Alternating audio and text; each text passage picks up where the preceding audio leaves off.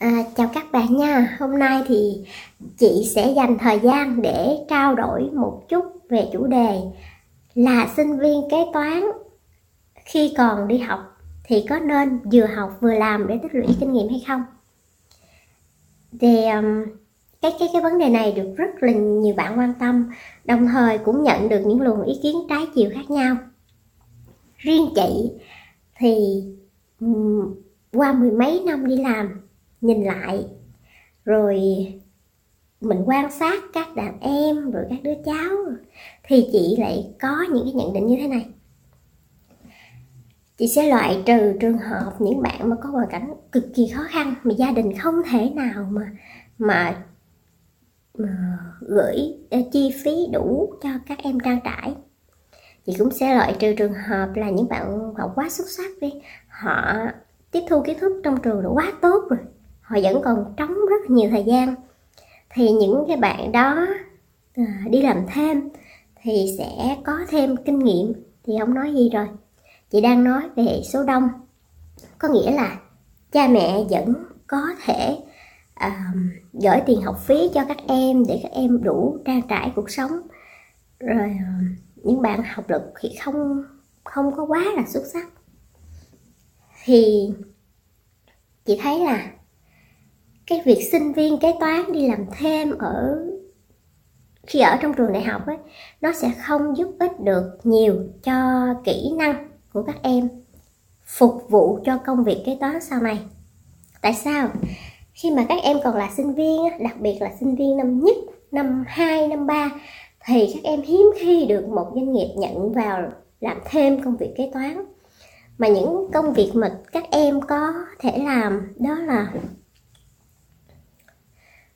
bưng bê ở những quán cơm này xe ôm sinh viên này làm ở các quán photo này.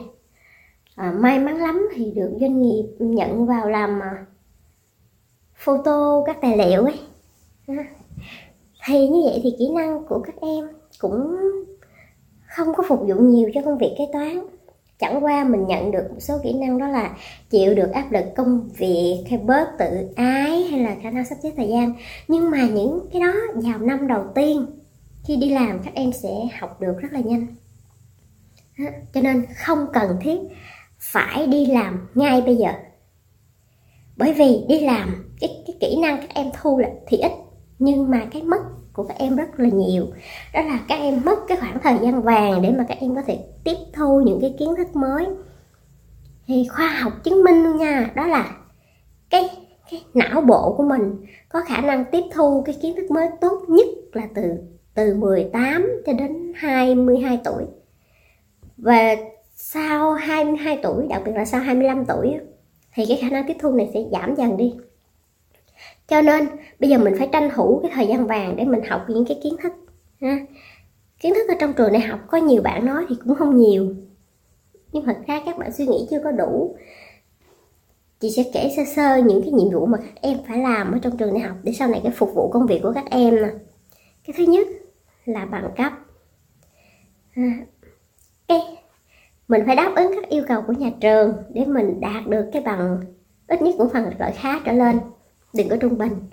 Mặc dù bây giờ người ta nói là bằng cấp không quan trọng, cái loại ở trên cái bằng cũng không quan trọng. Quan trọng là kinh nghiệm, quan trọng là kỹ năng, vân vân. Nhưng mà các em nên nhớ, khi mình ra trường mình có gì đâu. Cái, mình chỉ có cái hồ sơ đi xin việc thôi. Mà cái hồ sơ nó không đủ đẹp nữa thì mình làm sao mình có có một cái lợi thế gì để mà cạnh tranh so với các ứng viên khác? Rồi, cái thứ hai nữa là học Excel. Là sinh viên kế toán mà yếu Excel. Đó là một bất lợi, cực kỳ bất lợi. Excel nó giúp mình tiết kiệm nhiều thời gian lắm. Và là kế toán thì chắc chắn các em đụng Excel rất là nhiều khi ra làm thì lóng ngơ lóng ngóng cái Excel đó chưa biết kỹ năng như thế nào là là thấy khó khăn trước mắt rồi đó. Cái thứ ba đó là Word. Chị không nói Word là mình biết đánh Word nha. Chị đang nói ở đây Word là cách trình bày các form mẫu um, thường được sử dụng ở các doanh nghiệp. Thì bây giờ lên mạng tra ra xem form mẫu của người ta như thế nào rồi bây giờ mình về mình, mình học cách trình bày cho nó nhuần nhuyễn. Cái thứ tư đó là viết mail viết mail cho chuẩn chỉnh nha. Bây giờ ra trường yếu viết mail lắm. Cái thứ năm đó là uh, sắp ra trường cố gắng đọc luật doanh nghiệp đọc luật thuế vân vân. Những cái luật này sau này nó sẽ update liên tục nhiều bạn sẽ nói là, mình giỏi gì đọc bây giờ. Khi mà ra trường thì mình mình đọc sao cũng được, tại vì nhiều khi nó thay đổi. Nhưng mà bây giờ mình có thời gian thì mình nên nghiên cứu đi. Sau này có cái gì thay đổi thì mình sẽ bổ sung vô. Nó sẽ nhanh hơn rất là nhiều. Cái tiếp là học một cái phần mềm kế toán nào đó. Đó là một cái lợi thế cạnh tranh khi các em đi phỏng vấn rồi tranh thủ học thêm một cái cái lớp kế toán ngắn hạn nữa. Để ra trường khỏi bỡ ngỡ. Nó chỉ kể sơ sơ là rất là nhiều nhiệm vụ mình phải hoàn thành trong trong 4 năm học. Vào năm đầu tiên đi làm thì các bạn sẽ không còn nhiều thời gian để mà các bạn à, học những kiến thức đó đâu. Mà mình phải toàn tâm, toàn lực để mà à, làm tốt nhất cái công việc mà mà à, của công ty giao. Đó. cho nên là qua những phân tích của chị thì chị mong là các bạn có thể lựa chọn được cái cái câu trả lời tốt nhất cho mình. À, thôi xong chị chào xin chào các bạn nha. Rồi mình sẽ gặp lại ở cái buổi chia sẻ sau. Và chúc các bạn học tốt Sàn kế toán liên tục sản xuất các bài podcast về cách xử lý các tình huống kế toán hay gặp, được xây dựng bởi các kế toán trưởng nhiều năm kinh nghiệm. Để nghe đầy đủ và nhận thông báo bài podcast mới nhất, mời bạn tải ứng dụng sàn kế toán, tìm việc làm kế toán ở trên chợ ứng dụng CH Play đối với máy Android hoặc App Store đối với máy iPhone.